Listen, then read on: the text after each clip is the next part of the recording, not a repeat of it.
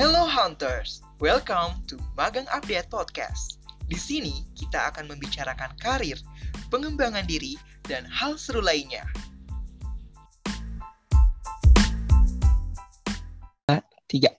Halo Hunters, balik lagi bersama podcast Magang Update. Kali ini masih dengan topik yang sama yaitu being productive during college life bersama Kak Sofi Asyifa Natasha. Itu kita akan sedikit bercerita nih. Kali ini di part kedua ini kita akan bercerita tentang berbagai pengalaman Kak Sofi selama uh, perkuliahan. Halo Kak Sofi.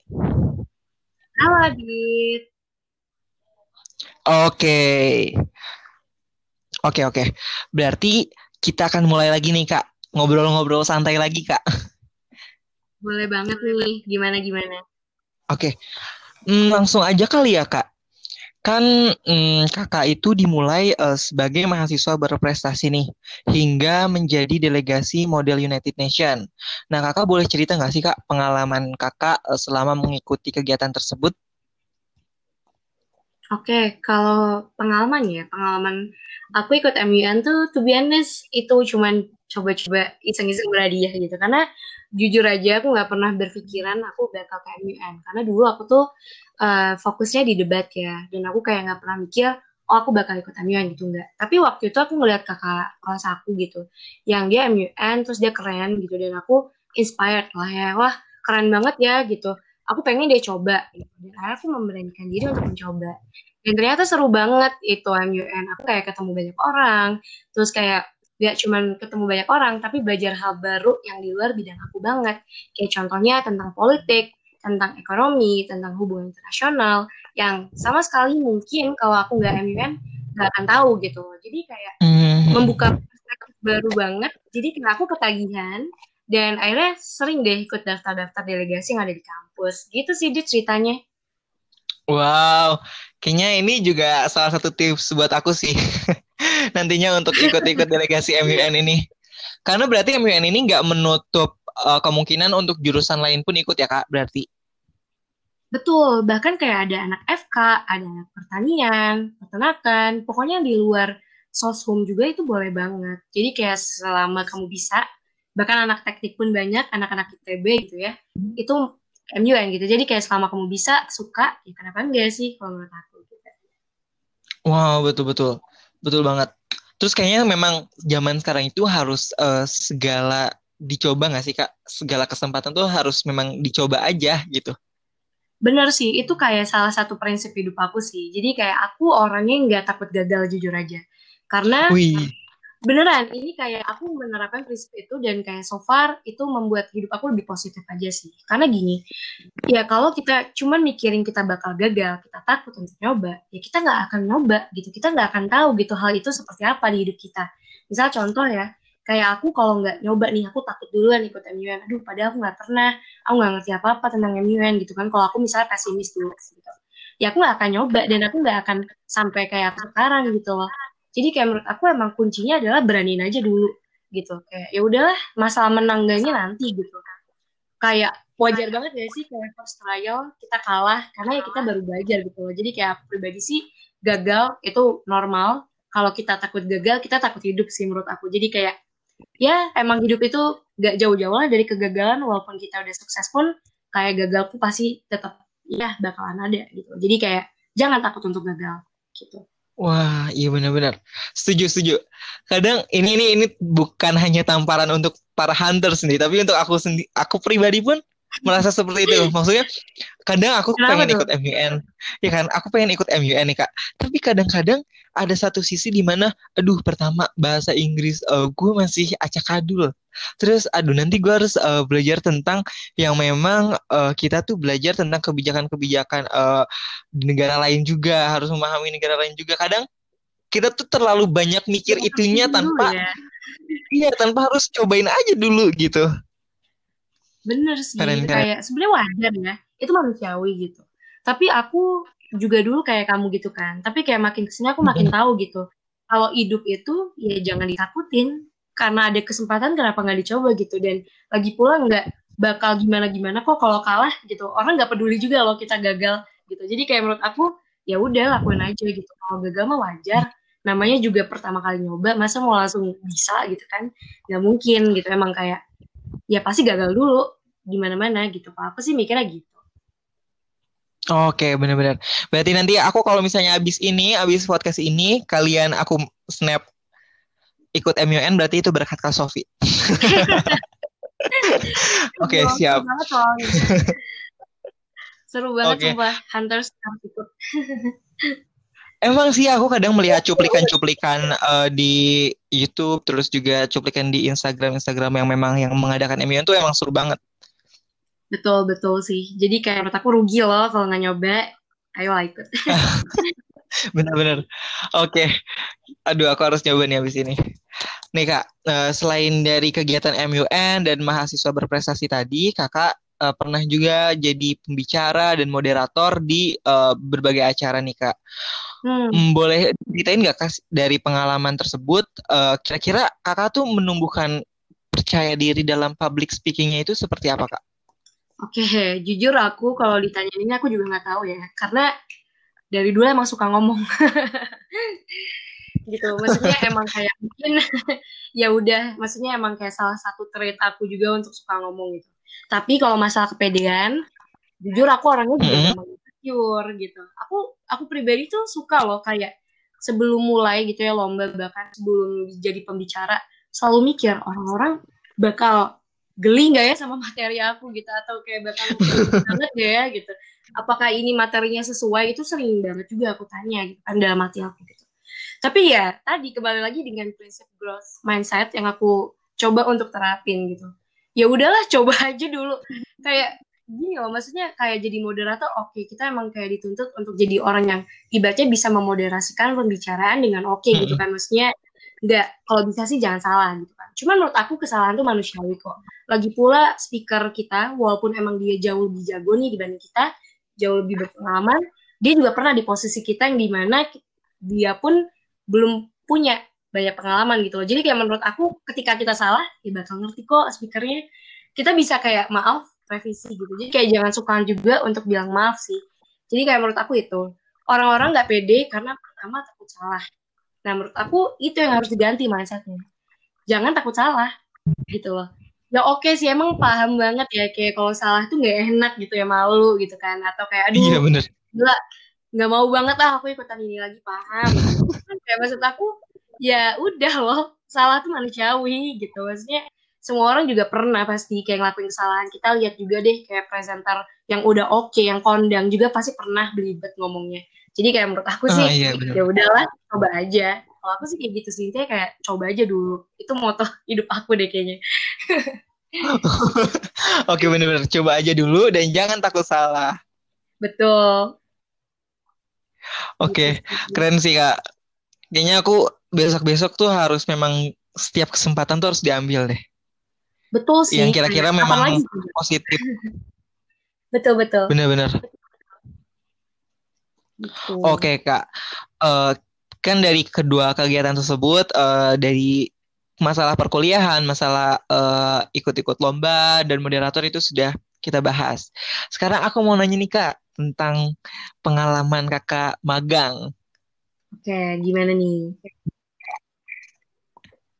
Boleh nggak nih kak? Aku nanya-nanya kak. Boleh banget. Boleh banget dong. Tanya. Hmm, dari mana nih? Boleh nih. Tanya. Aku bingung mau jelasin dari mana. Oke. Okay. Aku aku melihat kakak mengikuti People Experience Intern di Tokopedia juga, lalu uh, Brand Development and Execution uh, di Indosat Oredo ya kak? Betul betul. Nah, uh, kira-kira kak dari pengalaman magang itu ada kakak dari mulai uh, rekrutmennya gimana sih kak? Sampai akhirnya kakak punya pengalaman apa yang kakak dapat dari hasil magang tersebut?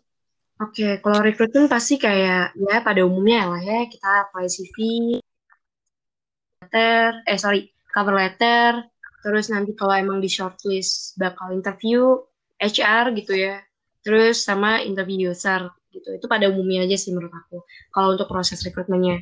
Tapi kalau untuk aku apply di sana sebenarnya HR eh sorry, Tokopedia yang sekarang itu jujur bukan mm -hmm. karena aku banget sih bisa dibilang. Kayak itu kan people experience itu ranah HR itu ranah psikologi kan bukan aku banget gitu kayak Sophie hmm. psikologi nggak pernah belajar gitu gitu nah di sini tugas aku tuh kayak gimana caranya buat uh, karyawan itu bisa nyaman untuk bekerja.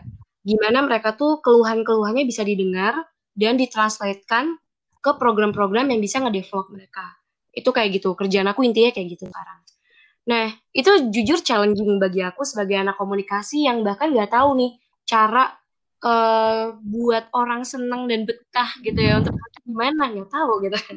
Terus kayak hmm. cara menginternalisasikan value-value dari perusahaan ke karyawan gitu aku juga nggak tahu gimana caranya gitu.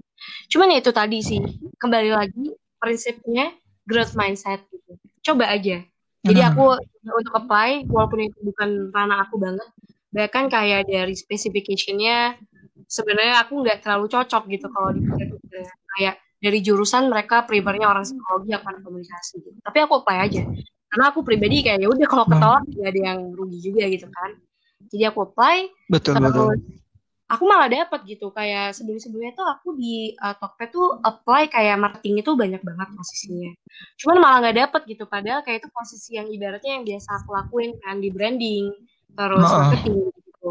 Malah nggak dapat terus malah dipanggil yang ini. Aku juga sejujurnya bingung gitu waktu itu. Dan ketika interview jujur banyak hal yang ibaratnya aku bahkan wow susah ya gitu. Maksudnya aku bahkan nggak ngerti ini ditanya tentang apa gitu. Cuman kayak aku pribadi sih menunjukkan aku semangat untuk belajar. Dan kayak uh, menunjukkan kalau siap untuk mendapatkan challenge-challenge yaitu hal yang baru banget tadi gitu. Jadi kayak ke situ sih. Terus kalau untuk yang Indosat nih uh, branding. Di sini aku ngehandle uh, pokoknya tuh salah satu campaign Indosat konser musiknya gitu namanya collaboration. Nah di situ tuh kayak intinya aku mencoba untuk gimana nih si marketing dari campaign ini tuh bisa tersebar secara luas. Gitu kan. Nah ini kenapa tetap baru bagi aku walaupun aku biasanya di marketing marketingan. Karena di sini aku lebih fokus ke ranah media gitu. Biasanya aku kan lebih kayak fokusnya ke ranah customers gitu atau kayak orang gitu. Ini gimana uh -huh. caranya si info kampanye ini bisa tersebar di media portal berita gitu intinya. Dan itu menurut aku sangatlah baru dan menurut aku juga seru dan challenging juga sih dengan takarannya masing-masing menurut aku. Oh, oke okay, oke okay. keren banget, keren banget. Uh, berarti memang aku menebak tuh semesta tuh kadang memang memilihkan kita tuh ke tempat yang tepat sih kak karena tadi kakak uh, memang sukanya ngobrol atau sukanya uh, kalau misalnya ngecat dirinya tuh dengan uh, berbicara dengan orang mungkin semesta juga mendukung dengan kakak ikut uh, people experience intern di Tokopedia juga. Terus tadi kakak memang suka apa marketing ya kak? Iya, cuman ya, untuk media ini kan baru Iya, betul. Media ini kan baru ya kak. Tadi aku mendengar. Berarti uh, semesta juga memberi kesempatan kakak untuk belajar. Nih aku kasih tempat uh, belajar di marketing tapi di hal yang berbeda gitu. Itu keren Setuju banget sih menurutku. Setuju banget sih. Kayak menurut aku emang kita kalau dapat sebuah kesempatan pasti kayak ada rencana di baliknya sih. Jadi emang kayak ya kita bakal belajar. Oh, Oke. Okay. Gitu. Bener banget, bener banget. Aku keren banget sih kak kamu juga keren kok. Oke. Okay. Emes banget. Nah, uh, berarti kakak itu internnya uh, selama magang di Tokopedia sekarang ini work from home ya kak? Betul, WFH nih sekarang. Betul. Wow, keren keren. Oh, Oke. Okay. Gimana? keren banget sih. Aku aku jadi uh, apa namanya berpikir lagi nih. Kayaknya aku akan setelah dari magang update akan coba-coba. Baik, siap-siap. Menurut aku info di magang update juga keren-keren banget sih. Kayak aku juga kan dari dulu nge-follow nih magang update. Jadi kayak benar-benar oh. bantu banget buat aku gitu untuk cari tempat magang yang sesuai. Thanks to magang update. bener sih, bener. Makanya aku masuk dulu ke magang update adalah untuk melihat pelabuhannya dulu nih sebenarnya. Betul banget gitu. Karena banyak kan tempat-tempat magang gitu kan di sini gitu.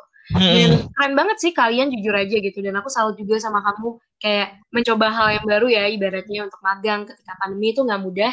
Dan please jangan insecure kamu keren sih. bener bener bener. Oke. Oke, Kak. Nah, Kak, uh, apa sih Kak yang paling berkesan saat magang? Entah itu di Tokped atau di Indosat gitu. Oke, okay, kalau yang paling berkesan ya, menurut aku sih kayak hal barunya tadi sih gitu. Kayak jujur aja untuk di Tokped uh, itu sangat baru bagi aku yang asing bahkan gitu. Aku nggak tahu nih uh, ibaratnya cara ngebuat orang ya develop gitu dengan uh, solusi-solusi kita gitu kan. Itu kan susah banget ya untuk ngebuat karyawan merasa puas gitu sama semuanya gitu intinya itu susah. Jadi kayak aku uh, berkesannya tuh belajar banyak. Bahkan kayak aku harus baca jurnal waktu itu pertama kali. Ingat banget. Karena ada uh, beberapa hal yang hmm. memang nggak pernah diajarin komunikasi sama sekali gitu. Dan aku harus cari tahu lebih lanjut gitu. Nah terus juga yang sangat berkesan adalah kayak uh, timnya sih. Environmentnya menurut aku sangat-sangat suportif gitu. Kayak orang-orangnya sangat-sangat ngebantu kita untuk berkembang dan juga nggak pernah marah kalau kita salah dan mengarahkan kita juga sih menurut aku hmm. gitu. Dan itu yang ngebuat aku juga merasa wow aku kerasa keapresiasi gitu ketika aku mengerjakan sesuatu. Jadi kayak eh, nggak uh, cuman dipuji kalau misalnya aku kerjanya bagus doang tapi ketika misalnya salah pun bakal diarahin gitu. Terus yang berkesan juga ya menurut aku sih karena aku di sini kan sebagai tim HR aku ngehandle kayak uh, ibaratnya departemen besar teknologi ya yang aku handle tuh. Nah itu teknologi itu ada kayak sekitar seribu lebih employee gitu. Nah itu kayak aku belajar hal-hal yang baru banget kayak IT related things gitu. Aku nggak ngerti kan IT hmm. gimana, teknologi gimana, kayak cara ngebangun website gimana, terus gimana cara ngehandle ini itu. Aku nggak ngerti sama sekali dulunya. Tapi karena aku ibaratnya sebagai PIC mereka ya untuk menjaga kesejahteraan mereka gitu. Mau hmm. mau tahu dong sehari-hari mereka seperti apa. Jadi ya aku juga belajar sih dari situ dan akhirnya banyak kenalan juga bahkan kenalan sama Vice President Tokopedia, terus kenalan sama Head of Engineering-nya, wow. terus kayak banyak banget ini manajer-manajernya ya mau nggak mau juga kenal gitu. Jadi koneksi hmm, juga. Keren banget sih. Wah, kalau nggak WF, WFH tuh udah seru banget seru ya, banget Kak. sih. Aku harap juga nggak WFH jujur aja, tapi ya gimana lagi. iya sih. Wow, itu kadang apa ya? Hmm, kadang aku mikirnya kalau misalnya memang kita untuk intern di startup ya Tokopedia yang semacamnya gitu memang uh, diverse gitu ya kak pekerjaannya dan kita juga dituntut untuk uh, mempelajari hal-hal baru atau hal-hal yang memang yang tadinya bukan bidang kita gitu. Hmm. Mungkin di tempat lain pun juga demikian gitu. Nah, uh, kakak untuk adaptasi ini berapa lama sih kak kira-kira untuk bisa menyamakan ritme dengan mereka? Oke, adaptasi ya jujur karena lagi WFH, terus uh, semua orang-orangnya juga belum pernah ketemu gitu ya. Jadi emang kalau untuk secara um, beradaptasi sebagai tim gitu ya, itu kayak ya pasti nggak mungkin sehari langsung klik dong gitu kan. Itu pasti kayak penyesuaian dulu lah. Bener-bener. Gitu. Jadi kayak sebulan awal tuh menurut aku itu penyesuaian aku sama segala hal sih. Sama ritme kerjanya, sama timnya, sama jam kerjanya, sama juga kebiasaannya. Gitu-gitu itu pasti aku sebulan awal gitu. Tapi nggak sebulan benar-benar 30 hari. Cuman kayak di dalam sebulan itu aku belajar hal itu untuk menyesuaikan diri gitu. Nah, terus kalau untuk kayak adaptasi lebih ke gimana nih cara memposisikan aku sebagai anak magang, tapi juga harus mengerti sama pekerjaan aku. Itu jujur challenging ya, karena tadi pekerjaannya tuh gak terlalu familiar sama aku, gitu kan. Tapi ya kembali lagi, karena aku suka belajar, dan aku emang mau cari tahu sendiri juga sih sama tentang ilmunya juga, jadi nggak terlalu lama sih kalau untuk masalah itu, gitu kalau dari aku. Oh, oke oke. Wah, memang memang memang dituntut juga ya seperti itu. Kadang uh, kita juga nggak bisa meminta keadaan harus apa yang mau apa yang kita mau Betul gitu. Banget. Jadi kita harus uh, memang banget. memang uh, cari tahu juga. Uh, ini inspiring banget sih buat aku karena apa ya? Aku juga maksudnya punya target untuk di yang ijo-ijo ini Wah, nih kak. gitu ya. Kadang kemarin tuh aku Iya, kadang aku kemarin kemarin tuh nulis di dinding gitu. Cuman sekarang udah dihapus sih. Kenapa udah dicopot. Kenapa? iya, karena karena kadang aku ngerasa uh, oh ini kayaknya bener nggak ya? Apa terlalu tinggi nggak ya? Tapi kayak Kak Sofi bisa di sini tuh jadi kayak aku mikir lagi sekarang kayak oh ya kenapa enggak ini ya bagi tadi aku juga mendengar proses Kar uh, Sofi ikut people experience ini coba-coba gitu. aja sih menurut aku nggak ada yang nggak mungkin kan I mean kayak kalau ketolak pun menurut aku ya udah nggak rugi gitu loh jadi kayak menurut aku sih coba aja masih ada peluang gitu jadi kayak daripada peluangnya pergi ya lebih baik coba sih menurut aku dulu gitu hmm. bener-bener oke okay next time kalau ada open recruitment dan selesai dari magang update aku langsung meluncur ke yang hijau-hijau. Waduh, gimana nih magang update boleh nggak? boleh katanya. Kalau sudah habis kontrak habis kontrak. Habis kontrak ya bahasanya habis kontrak. Oke okay, kak uh, mungkin uh, perjalanan kakak ini dalam memulai uh, kegiatan di kuliah sebagai mahasiswa berprestasi dan juga ikut-ikut organisasi dan juga magang ini memang sang, harusnya bisa menginspirasi para hunters uh, di rumah dan yang mendengarkan podcast ini ini pasti harusnya kalian termotivasi nih apa yang sudah disampaikan Kak Sofi apa yang udah dijelaskan kita berdua mengenai uh, apa being productive uh, during college life. Jadi kita bukan hanya uh, menceritakan uh, kita berdua nih, tapi juga kita mengencourage teman-teman semua di sini untuk bisa uh, coba dulu. Itu dari motonya Kasof itu. Bener, bener. Coba dulu. Coba dulu lah, kayak nggak apa-apa loh gagal tuh ngajar loh itu bagian dari proses jadi kayak ya kenapa enggak sih gitu sih kalau aku kenapa enggak coba dulu aja ah, ah. Betul, betul, betul. Oke, karena waktunya mau habis, kira-kira Kak ada closing statement nggak untuk Hunters? Oke, closing statement ya. Menurut aku, jujur, untuk cari magang yeah. ketika pandemi memang nggak segampang itu ya. I understand the condition. Emang kayak ibaratnya semua orang butuh kerja, butuh magang gitu. Jadi kayak menurut aku penolakan itu normal gitu. Itu yang harus kita pahami dulu. Penolakan itu wajar, normal, apalagi ketika situasi seperti ini gitu pertama ya jadi kayak ketika udah tahu nih penolakan itu adalah hal yang wajar menurut aku itu akan lebih mudah untuk kita untuk melangkah gitu. Karena kita udah terbiasa oh ya udah ditolak kita pindah lagi cari. Kita ketolak oh ya udah ke sana lagi gitu. Jujur aku untuk terima magang sekarang kayak beberapa perusahaan yang pernah aku uh, tempat magang aku gitu penolakannya lebih banyak jauh gitu. Jauh banget aku nggak akan nyebutin angka hmm. cuman sejauh itu gitu. Percaya aku prosesnya nggak enak untuk mencapai ini gitu banyak kegagalannya emang nggak pernah aku ceritain aja gitu. Orang mah taunya ya udah di LinkedIn ya magang di sini gitu kan keren gitu. Padahal perjalanannya nggak semudah hmm. itu. jadi kayak menurut aku kegagalan adalah hal yang emang wajar. Kalau kamu gagal pun bukan berarti kamu kurang gitu. Karena emang banyak loh yang mempengaruhi faktor kegagalan itu. Kayak contohnya emang faktor eksternal lagi pandemi kayak gini. Itu kan kayak hal yang kita nggak bisa kontrol ya. Jadi menurut aku sih jangan salahin diri kamu kamu gagal. Gitu. Jadi kayak jangan coba untuk menyerah ya. Tapi cobalah untuk melakukan dan mulai sekarang. Gitu. Oke, thank you banget Kak Sofia atas waktunya dan ini pasti menginspirasi teman-teman sih. Aku pun di sini sekarang lagi sedikit menggebu-gebu nih. Abis podcast sama Kak Sofi. Harusnya kita ngobrol santai, malah aku yang langsung kena magnet. Oke Kak, siap. Oke Kak Sofi, terima kasih atas waktunya dan sudah uh, meluangkan waktu bisa berbagi bersama Hunters di Magang Update Podcast. Terima kasih Kak Sofi. Dan untuk teman-teman semua, oke okay, Kak. Dan untuk teman-teman semua, jangan lupa dengarkan podcast-podcast sebelumnya dan podcast Magang Update. Saya izin pamit undur diri. Kurang lebihnya mohon maaf. Terima kasih. Dadah.